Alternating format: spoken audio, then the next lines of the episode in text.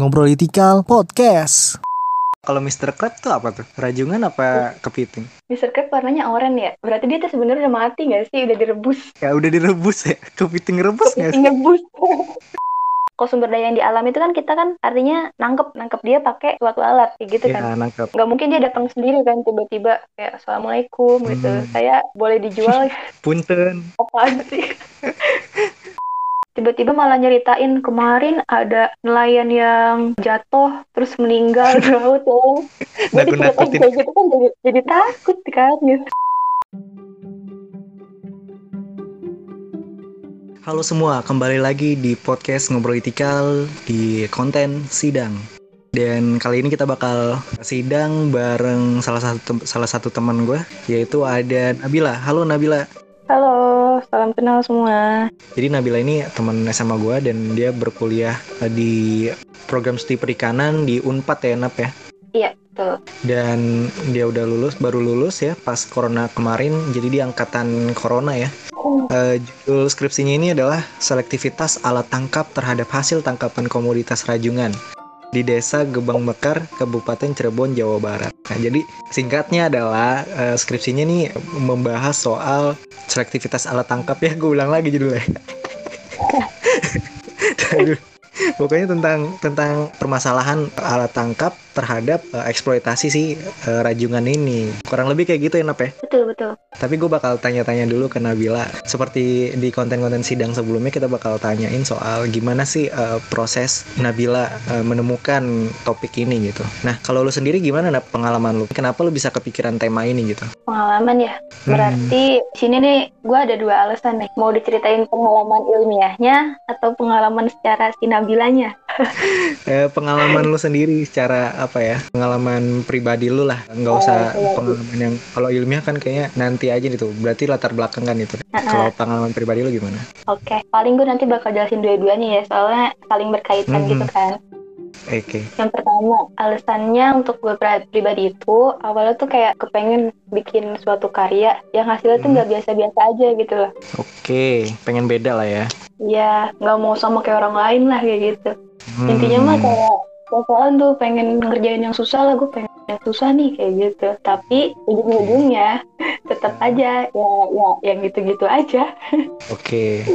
Soalnya kalau misalkan ini kan nurutin yang susah, ya nanti pasti bakal beneran susah gitu. Bisa-bisa ya nggak selesai-selesai, terus nanti ya gue kagak lulus lulus. Ah, iya, tapi gue ada tuh eh, cutting gue kayak kayak lu gitu nah pengen susah tapi Hmm. dijalanin sih dan dia nambah semester. Tapi hasilnya Tuh, luar kan. biasa sih. Nah iya sih, tapi ya gua, Takutnya hasilnya nggak luar biasa. eh, apa ya, karena lingkungan kali ya. Soalnya emang banyak di Hmm, apa sih Oke. di kampus gue ini tuh semuanya tuh kayak Hmm. pada tek gitu loh, cepet banget. Udah pada punya judul, udah pada mulai penelitian kayak gitu. Jadi gue takut ketinggalan sih. Kayak jadi pengen yang Iya, ah ya udahlah, yang cepet aja dah kayak gitu. oke. Terus akhirnya lu memutuskan ngambil tema ini gitu. Iya gitu. Tapi Berarti menurut lu tema ini nggak begitu sulit dong? Iya sih, maksudnya nggak terlalu susah-susah banget gitu, tapi ya Hmm, tetap aja sih ada pusingnya pasti. hmm, oke. Terus kalau eh, alasan ilmiahnya apa tuh? Hmm. Kenapa lu pilih itu? Eh, bentar dulu. Di sini kan, gua kan jurusannya perikanan nih.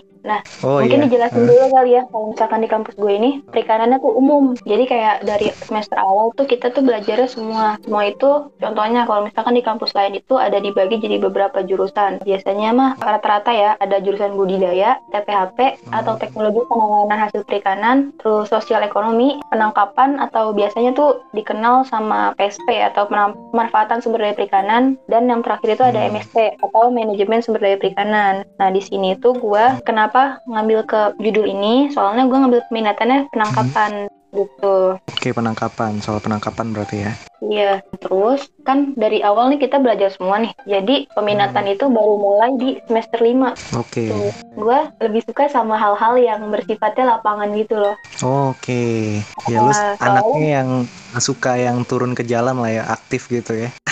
Daripada Iya, jurnal, buka-buka buku gitu. kurang lebih gitulah. Soalnya kan Iya. kayak dari dari semester awal deh pas kita ada field trip tuh. Field trip itu eh, rata-rata dari mata kuliah penangkapan itu kayak gitu. Kita Hmm. kemarin eh kemarin dulu tuh angkatan gue sempat ke Semarang, ke Pekalongan tuh gara-gara matkul penangkapan. Alasan selanjutnya itu gue lebih tertarik buat eh, ngulik komoditas perikanan selain ikan yang bentuknya ikan gitu. Ngerti nggak maksudnya? Oh kayak ngerti yang dianggap ikan padahal menurut kita bukan ikan gitu kan Iya kayak gitu. Jadi ya kawan-kawannya ikan lah. Oke gitu jadi gue milih si rajungan terus kenapa harus selektivitasnya Eh bentar bentar, bentar. Gimana? Itu rajungan Emang bedanya rajungan gitu kan Kan kadang orang agak sulit nih ngebedain ini Rajungan dan kepiting Ini apakah sama mereka berdua apa apa beda? Bagaimana? sebenarnya kalau misalkan udah searching ya itu tuh beda banget Hmm. bener-bener beda banget dilihat dari Hmm. foto juga udah beda banget kalau si rajungan ini Hmm. bentuknya tuh lucu gitu loh kayak ngegemesin dong. warna-warni. Lucu tuh subjektif tuh. Tadi dulu. Jadi kepit apa? Sorry eh, rajungan ini bentuknya ya kalau gue tuh ngeliatnya kayak kayak dari warnanya gitu kan eh catching banget oh apalagi warna yang yang rajungan jantan tuh dia tuh warnanya biru lucu gitu coba Hmm. dah searching dah oke istilahnya lebih buru- berwarna gitu Iya, kalau misalkan kepiting kan warnanya hijau, butek, dekil, bulat kayak gitu. oh Kurang lucu gitu. iya iya iya terus kalau kalau Mr. Crab tuh apa tuh rajungan apa kepiting Mr. Crab warnanya oranye ya. Berarti dia tuh sebenarnya udah mati nggak sih? Udah direbus. ya udah direbus ya kepiting rebus nggak sih Kepiting rebus. oke oke iya, iya. oke berarti itulah yang gampang dibedain dari warna lah ya iya, itu secara umum ya. Bentuknya juga Oke. beda sih. coba nanti cari sendiri lah ngobrol people coba searching rajungan mana kepiting mana nah tadi kan lokasinya di desa Gebang Mekar nih kenapa nih di desa ini emang ada ada apaan di sana Kenapa di desa ini? Eh, berarti kan Hmm. sebelum masuk ke desa, kita otomatis ke daerahnya dulu dong, ya kan? Oke Ini- ya daerahnya Cirebon berarti ya Gue tuh oh, di Cirebon, jelas eh jelasnya. Pastinya tuh di Kabupaten Cirebon. Kenapa gue pilih di Hmm. situ?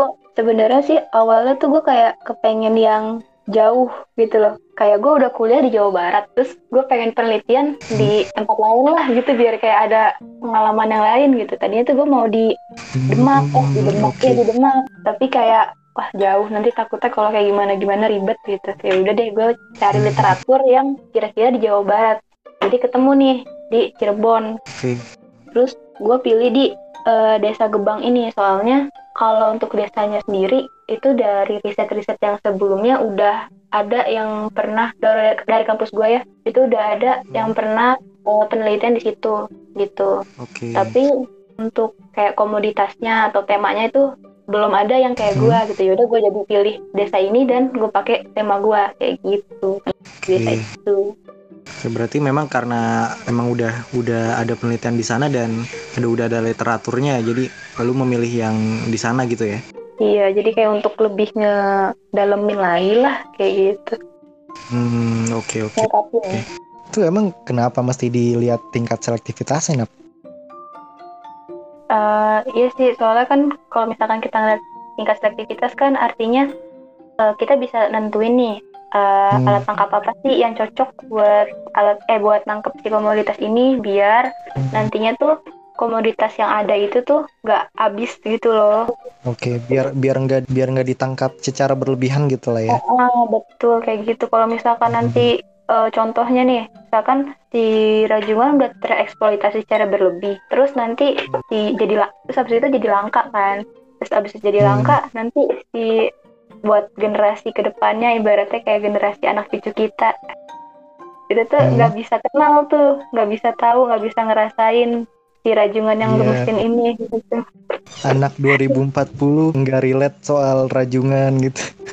Iya kayak gitu kan sedih gitu. kan Yes. Dan kalaupun lu mau itu harganya mahal gitu ya. iya Iya, padahal iya, kita iya. kaya loh gitu Iya iya bener ya.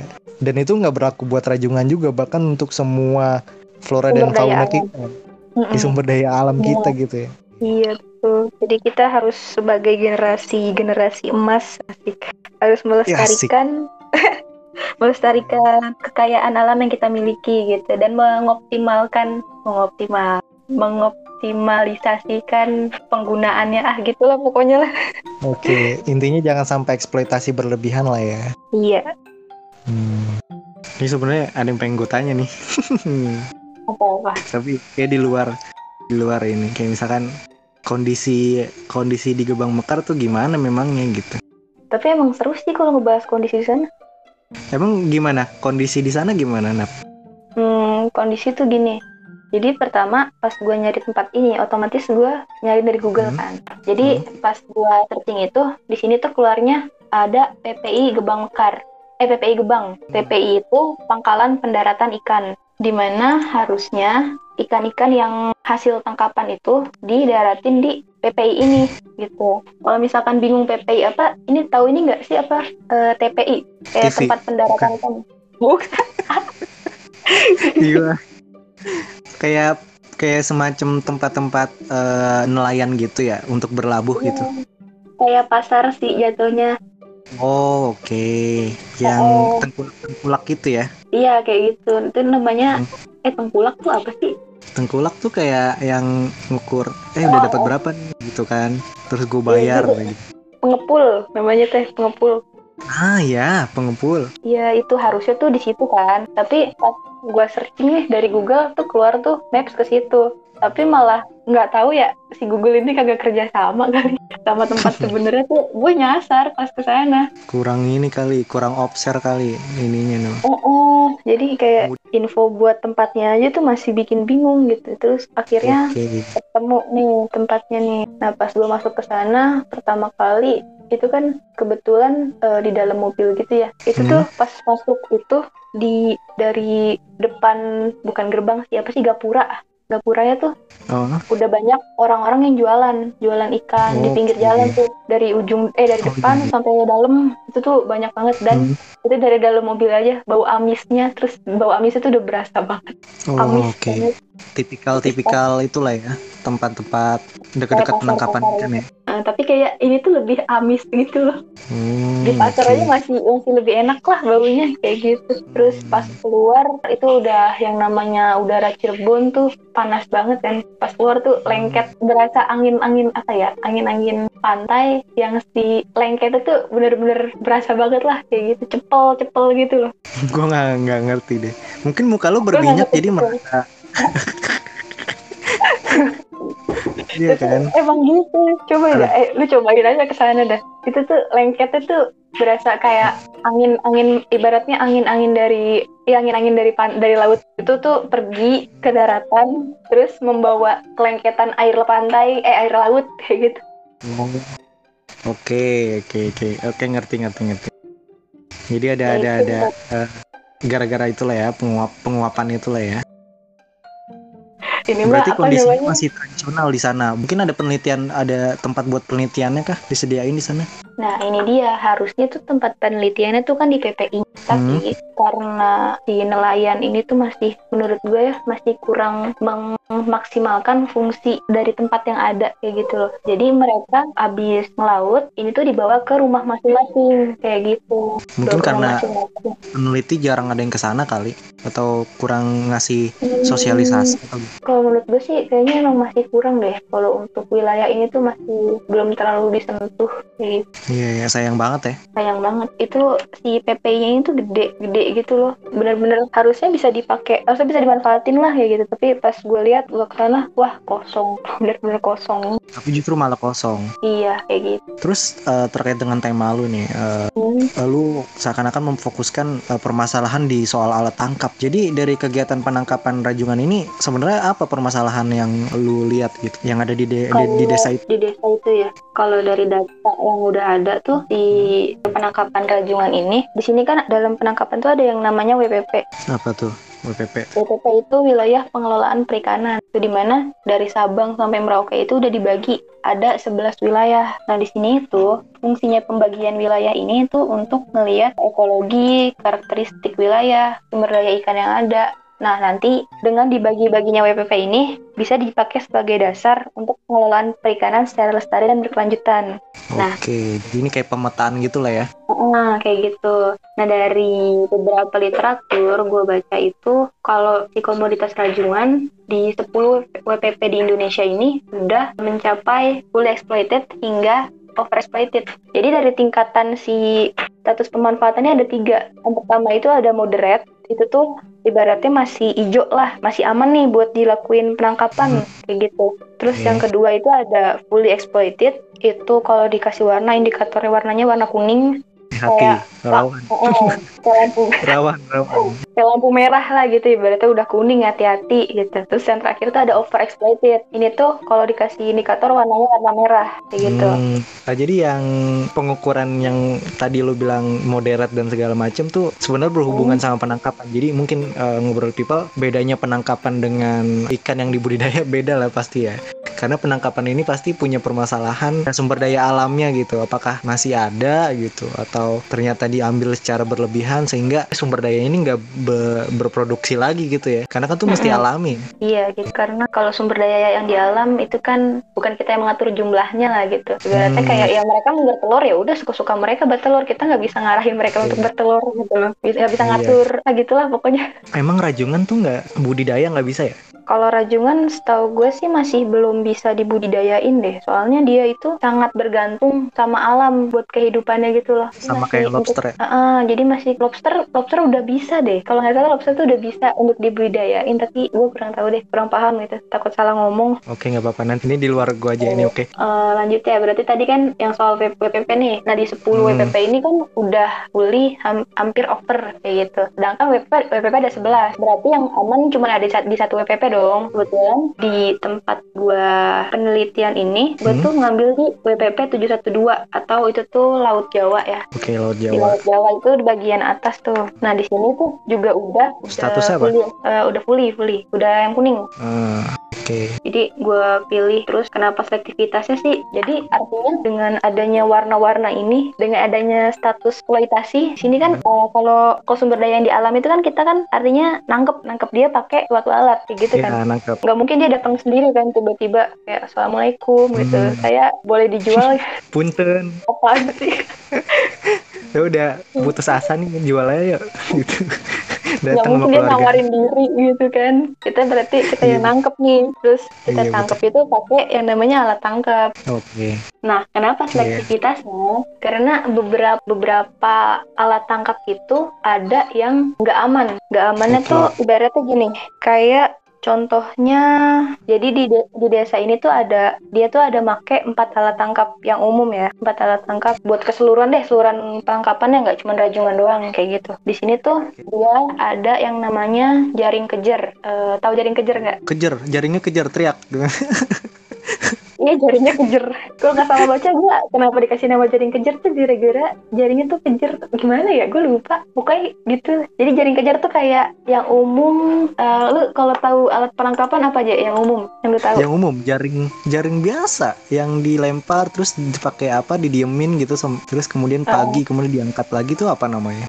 Lu taunya namanya apa? Jaring, jaring doang. Iya, gua nggak tahu Jaring. sebutannya. Ya itu kita tuh pakai jaring yang tadi jaring kejer itu bentuknya sama kayak eh, namanya gillnet kan. Gillnet tuh jaring yang umum kita tahu lah. Itu yang tadi lu bilang yang dilempar terus didiemin kayak gitu bentuknya. Oke. Terus abis itu yang kedua ada bubu. Bubu, Bubu. itu uh, Imut bubu, banget. bubu lipat. Bubu Bu bu bu, yang itu lagu TikTok. Gitu. Jujuju Oh, apa iya. jujuju ya? Terus kenapa Iya, dengan gitu. gitu? Bubu tuh gimana tuh bentuknya? Kalau bubu ini bentuknya dia tuh bentuknya kayak kayak perangkap gitu loh. Jadi aduh susah banget jelasin. Harus searching sih biar nggak bingung. Istilahnya perangkap lah ya. Iya perangkap gitulah pokoknya nanti kalau misalkan si ikan kalau yang pertama tadi jaring kejar itu si ikan tuh lewat terus dia nyangkut. Udah tuh nggak bisa ini lagi gara-gara dia nyangkut kayak gitu kan. Kalau si bubu ini dia itu ada eh, lobang lobang ini disebutnya bukaan mulut bukaan mulut. Nah, Hmm, nanti- hmm, si rajungan ini tuh bakal masuk lewat bukaan mulut ini ke dalam bubu. Hmm. di dalam bubunya kan ada, ada umpan tuh. Dia tuh masuk gara-gara um- mau mau nyolong si umpan ini kayak gitu. Kalau misalkan dia udah masuk dia nggak bisa keluar lagi. Ya. Heeh, terperangkap Iya, kayak iya. gitu.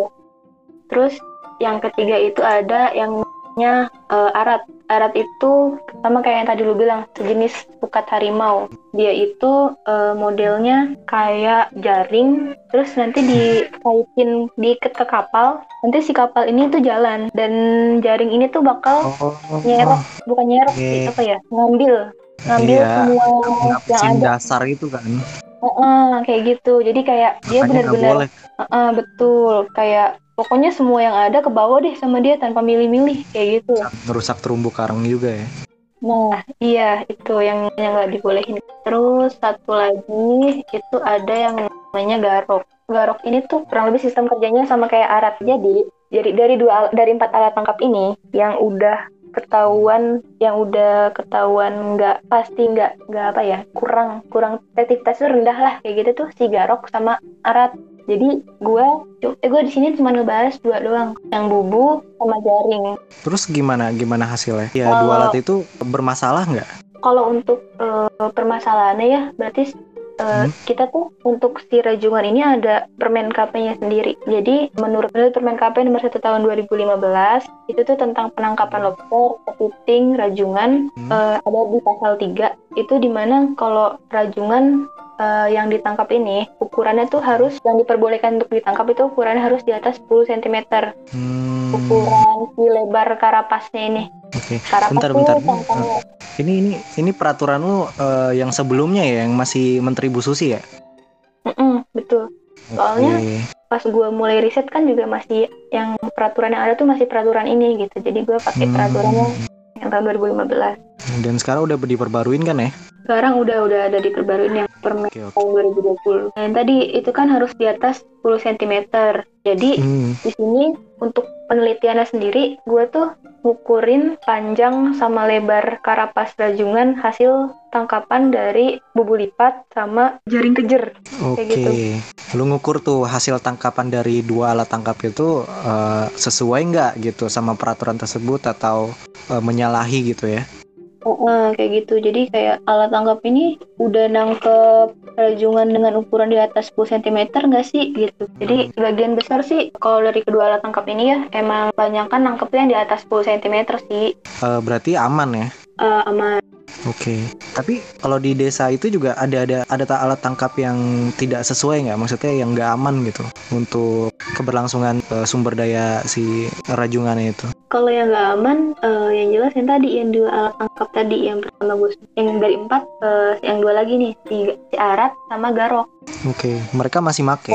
masih masih make soalnya di sini tuh kayak ada kubu kubu nelayan gitu loh jadi nelayan bubu sama nelayan jaring itu tuh mereka selek juga sama nelayan garok dan nelayan arat kayak gitu soalnya Oke. ada gengnya gitu ya? iya ada gengnya gitu soalnya kan kemarin mah pas gue ke sana si bapak ini tuh bapak nelayannya ini tuh yang tempat gue oke tempat gue penelitian lah dia tuh cerita gitu loh cerita kalau misalkan Hmm, jadi gue kalau datang ke sana kan nanya pak eh, ngelaut nggak kayak gitu terus Oke. dia tuh jawabnya setiap hampir setiap hari gue ja gue pergi dia jawabnya Hmm? selalu jawab jawaban yang sama kayak dikit neng enggak dikit gitu tapi dia tuh tetap ngelaut tapi jawabannya gitu-gitu mulu tapi ya untung dapet sih gue datanya Itu Jadi si yang yang pakai alat apa? Yang ngomong kayak gitu. yang gue gue tempat gue penelitian jadi yang pakai alat bubu sama jaring Oke. Begitu jadi dia cerita nggak nggak berani ngelaut neng soalnya eh, hilang katanya gitu jadi ini tuh bahasanya lu tahu bahasa Cirebon gak sih yang bahasanya orang Jawa tapi Sunda gitu Oke, iya ya, tahu tahu. campur-campur gitu lah gitu. terus gue gue masuk ke sana gue nggak ngerti ini orang ngomong apa sih gitu pokoknya bahasanya eh, agak-agak agak-agak sulit dimengerti sama gue Tapi maksud dikit itu apa maksud dia? Dan dia nggak berani untuk melaut maksudnya apa? Nah, ini dia tuh nggak berani buat ngelaut karena si alat tangkap kita ini, si jaring sama bubu ini suka hilang. Oh, Hmm. alat tangkap suka hilang. Gara-gara nelayan yang pakai alat tangkap garok sama arat. Soalnya kebawa gitu loh. Oh iya Kebawa. iya. Oh, kayak gitu. Jadi kayak mereka daripada gua ngelaut rugi, kayak gitu kan ibaratnya ya udahlah mending gua nggak berangkat aja kayak gitu. Hmm, ya iyalah udah masang tapi eh, alat tangkap hilang juga gitu kan, nggak dapet Oh, oh. ikan, tangkap hilang. Oke. Rugi kayak gitu udah capek. Soalnya kan kalau yang alat tangkap yang apa namanya yang garok sama arat ini dia tuh alat tangkap aktif. Jadi gerak gerak terus. sedangkan- Oh, oke. Heeh. Sedangkan kalau misalkan bubu sama jaring ini tuh alat tangkap yang pasif. Jadi dia sistemnya diting- di- dipasang terus ditinggal kayak gitu kan. Lebih ke nunggu Dan- lah ya. Heeh, dan sekali pasang itu panjang banget. Si bubu ini Hmm. bisa sampai seribu seribu bubu kalau ditaruh tuh seribu bubu satu kali Iya. berangkat. Kalau Iya, jaringnya iya. tuh bisa sampai ratusan meter lah. Ya, otomatis Hmm. kalau ada alat tangkap yang gerak ya bisa ke bawah dong. Oke. Jadi Terus gue mau nanya, tadi kan ada dua dua dua tipe lah ya si nelayan itu yang satu memakai alat yang kita anggap gak aman lah tadi ya.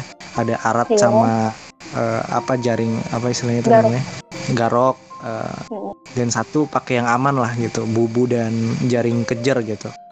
iya. Dari yang lu penelitian lu ini atau yang lu tahu gitu, eh, ada alasan nggak kenapa mereka pakai alat tangkap itu gitu? Misalkan kenapa nih tipe nelayan ini kenapa dia pakai alat tangkap yang kecil gitu? Apakah memang dia cu- cuman eh, pedu karena dia peduli gitu, peduli lingkungan makanya kemudian dia memakai alat tangkap yang tidak merugikan alam atau justru emang karena itu lebih murah aja alat tangkapnya atau gimana? Kalau yang pertama mungkin dari yang alat tangkap yang aktif yang tadi itu ya, yang gerak itu. Hmm. Itu kenapa? Hmm. Soalnya emang hasilnya tuh lebih banyak. Hasil yang Hmm. didapat tuh lebih banyak gitu. Jadi mereka Oke. kenapa mereka sih tetap eh kenapa sih mereka tetap pakai itu karena ya emang hasilnya tuh lebih banyak gitu loh. Semuanya dapet Hmm. gitu. Jadi ya otomatis untuk nilai jualnya ya lebih tinggi kayak gitu.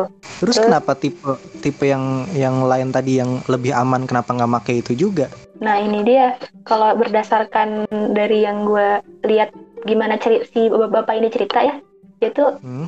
eh, syukur alhamdulillahnya gitu. Kayaknya emang Hmm. udah ngerti soal lingkungan gitu loh. Oh oke Kayak oke. gitu. Soalnya kan pas cerita dia cerita kayak gitu terus dia bilang eh nggak gue gue bilang gini kayak oh iya pak masih ada ya yang pakai ini padahal mah kalau yang ini tuh kayak semua ukuran diambil kayak gitu terus kata dia Hmm. iya kalau misalkan itu mah emang nanti jadi habis kan gitu sumber daya yang adanya ibaratnya ba- bahasanya bahasa rapihnya kayak gitu ya kayak jadi Oke. habis kan gitu mendingan yang ini aja deh yang aman-aman aja mereka ngerti gitu. lah ya. Iya Mm-mm. iya. udah mulai mengerti lah buat lingkungan gitu Udah udah. Oke berarti bukan bukan karena masalah harga harga alat tangkap yang enggak ya, tapi memang karena ada Enggak. kepedulian dari si nelayan itu gitu. Mm-mm. Hmm, oke. Terus dari penelitian ini penelitian lo ini kesimpulannya apa dan apa yang pengen lo sampaikan dari penelitian lo sebenarnya? Kalau dari penelitian gue ini kesimpulannya ya, kan gue tadi analisis tingkat selektivitas dari bubu sama jaring. Nah di sini tuh data yang gue Hmm. dapetin kalau alat tangkap jaring ini lebih selektif daripada bubu. Walaupun keduanya emang sebenarnya udah selektif gitu loh, tapi jaringnya lebih bagus. Oke. Kayak gitu. Yang jaring kejar itu lebih bagus lah ya. Oh, Iya, Oke. jaring ke jaring lebih bagus. Oke, berarti eh, memang lo lebih fokus ke alat tangkap yang aman itu ya, bubu dan jaring jaring kejar itu ya. Iya betul. Jadi kalau Oke. bisa mah kayak ya udah sih di situ udahlah pakai alat tangkap ini aja kayak gitu nggak usah yang Hmm, si hmm. itu nggak usah dipakai lagi gitu. Tapi ya gimana ya kita tuh Oh. masuk ke masyarakat susah gitu sih buat ngomong kalau Oke. udah ngomong masalah duit ya nggak sih? Iya ada sih. kaitannya sama ekonomi juga kan. Ya kadang eh, mereka mesti ngelihat langsung atau mengalami langsung biar tahu juga sih eh, akibatnya apa. Iya harus ngerasain dulu dampaknya lah. Terus nah ini kan selama lu proses penelitian kan lu penelitian lapangan ya. Ini gua Iya. baru nih orang yang apa penelitian lapangan. Pasti ada hal-hal yang mungkin ada ada yang bisa diceritain nggak sih Nap Eh, hal-hal menarik apa ketika lu terjun ke lapangan itu? Kan jadi gue penelitian nih ke sana tuh sama temen gue dan sama sa- dan Oke. cewek-cewek doang gitu lah. Hmm, cewek-cewek doang kan gitu terus sedangkan emang gue seharusnya ngelaut hmm, oke. ikut ngelaut gitu ikut nelayan naik kapal terus ke laut kayak gitu terus eh, mungkin karena nelayan ini ngelihat wah cewek-cewek doang nih kayak takut gitu kan Hmm. dia juga Khawatir ya. oh, oh, khawatir terus gue gue tetap minta kan pak saya mau ikut ngelaut dong kayak gitu "Eh, Hmm. ini tuh berangkatnya berangkatnya kapan sih? Gitu. Jadi berangkatnya ini buat naro naro tuh namanya setting. Settingnya Hmm. itu dia berangkat jam 2 siang. Sampai tempat Hmm. itu sekitar jam 3 jam 3 jam 4an gitulah dua jam di jalan. Nah kita naro nih kita naro terus nanti ngambilnya lagi itu ditinggal seharian kan namanya wind ya namanya wind fishing terus nanti diambil lagi itu jam 2 pagi 2 pagi di saat gelap gulita kayak gitu. Nah jadi gue minta pak nanti kalau misalkan mau ini saya mau ikut dong terus dia tuh si nelayan ini kayak takut-takut gitulah pokoknya dia mau Iya, khawatir lah ya. Iya, malah tiba-tiba malah nyeritain kemarin ada nelayan yang jatuh terus meninggal di laut diceritain Nakut-nakutin. kayak gitu kan jadi, jadi takut kan gitu. Iya iya iya iya. Gitu. Ya udah deh intinya jadi kayak nggak ngebolehin tapi ya Dengan ya cara doang halus. gitu. iya kayak gitu. Jadi intinya ya gue tetap nggak berangkat kan. Pernah waktu itu suatu hari gitu, udah bilang udah janjian nih. Jadi gue ke tempat si bapak ini jam 10 jam 9 atau jam 10 ya pokoknya pagi lah. Pagi gue ke tempat Hmm. bapak ini pak hari ini ngelaut nggak? Ngelaut neng. Nanti jam 2 berangkat. Terus udah tuh gue ambil data gue ngukur dulu. Selesai ngukur gue balik ke kontrakan gitu. Jadi sana gue ngontrak dulu kan sebulanan. Terus gue balik. Gue bilang gini pak saya pulang dulu ya. Nanti kalau misalkan ini dihubungin aja ditelepon gitu. Oh iya nanti saya telepon ya neng gitu. Itu gue balik terus capek kan gitu istirahat Ah. tidur. Eh ketiduran tuh gue tidur Ah. sampai gue pasang alarm jam setengah dua. Kebetulan kan deket tuh jadi ya udahlah setengah dua gue berangkat nggak masalah. Sampai sana jam dua juga tinggal nunggu gitu jam dua berangkat. Terus udah gitu gue tidur. Pas gue tidur gue bangun-bangun taunya ada miss call. Miss call dari si bapak. Langsung dong gue siap-siap berangkat ke sana pas nyampe sana. Ah, Pak, jadi berangkat nggak? Kan jam 2 nih bilangnya. Terus gue ke sana tuh Ah. masih sebelum jam masih sebelum jam 2 gitu loh, masih 13.45 lah kayak gitu. Terus Ah. Pak masih ada jadi berangkat nggak? Wah, udah berangkat neng. Oke berarti lu ditinggalin padahal janjinya janjiannya jam 2 iya janjiannya jam 2 gue ditinggalin gitu. Dia tuh nelpon cuma sekali gitu. Terus pas gue ke sana, eh nelpon apa enggak ya? Enggak dia nggak nelpon, dia SMS. Terus nanya neng, neng jadi nggak? Gitu. Terus pas itu gue langsung berangkat tuh. Pas gue berangkat udah ditinggalin. Padahal dia udah nanya kan ngeselin. Tapi itu berpengaruh nggak sama penelitian lo kalau lu ngelaut atau enggak? Enggak sih, soalnya gue emang kayak ngelaut tuh cuman buat ngambil dokumentasinya doang. Terus kayak emang sekedar tahu Oh. gimana sih proses di lapangannya gitu. Jadi gue buat tahu proses di lapangan itu berdasarkan dari wawancara aja gitu, enggak belum melihat langsung. Hmm. Tapi lu juga udah diajarin berenang dong? Kalau berenang, kalau di kampus gue sih nggak nggak wajib sih. Nggak wajib ya? Enggak, Tapi lu bisa? emang teman-teman lu bisa? bisa, bisa berenang. Gue Oke. sendiri bisa bisa sih berenang. Kalau nggak bisa berenang agak khawatir juga sih bapak-bapak ini.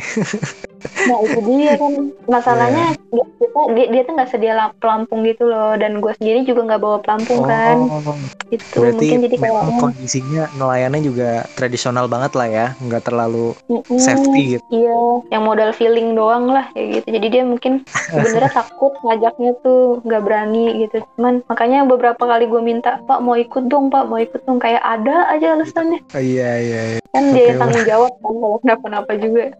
Oh iya, lu lu ada ada saran nggak? Mungkin sama uh, mahasiswa yang sejurusan sama lu atau teman-teman yang masih bergulat nih di soal penelitian yang lu ada saran nggak ketika ngelakuin penelitian? Gimana gimana kah mesti gimana? Paling kalau misalkan yang model-model penelitian lapangan ya emang benar-benar harus nyiapin deh. Kayak perizinannya tuh benar-benar disiapin banget biar benar-benar bisa Hmm. berjalan sesuai dengan yang diinginkan kayak gitu. Oke. Terus jangan lupa buat riset dulu, kayak survei dulu lah yang jelas nih lokasi penelitiannya tuh harus gimana gimana sih kayak gitu. Jangan sampai nanti pas lu udah mulai udah mulai ke lapangan, Bingung. "Heeh, bingung. Terus dari sini gue harus gimana? Harus ini gue harus ngapain kayak gitu. Jadi kalau bisa ya do listnya dibikin dulu gitu. Jadi nanti pas udah hari H tinggal Oh. eksekusi kayak gitu kan. Jangan Emang tiba banyak kucuk-kucuk ah datang ah gitu. Iya, kalau kayak gitu ya bingung juga, sumpah bener-bener udah nyampe sana gak bisa ngapa-ngapain gitu kan kayak wah gue capek-capek Iya. ke sini kayaknya Jadi- gak bisa ngapa-ngapain ya. Nggak dapet Heeh, kayak gitu. malah malah nambah lagi kontrakannya jadi rugi kan. Oh, betul. ngeluarin duit lebih banyak lagi. Oke, jadi gitu ya eh, bincang-bincang kita sama Nabila soal rajungan ya, Oh, iya. penangkapan Oh. rajungan lah ya, istilahnya dan alat tangkapnya. Oke, terima kasih Nabila atas partisipasinya di ngobrolitikal kali ini. Siap, sama-sama Jaya. Oke, Eh, terima kasih juga buat para pendengar yang udah dengerin dari awal sampai akhir. Jangan lupa untuk follow IG ngobrolitikal dan kalau kalian ada kritik dan saran silakan eh, langsung DM ke IG kita. Dan jangan lupa untuk dengerin episode lainnya dan sampai jumpa di episode berikutnya. Bye.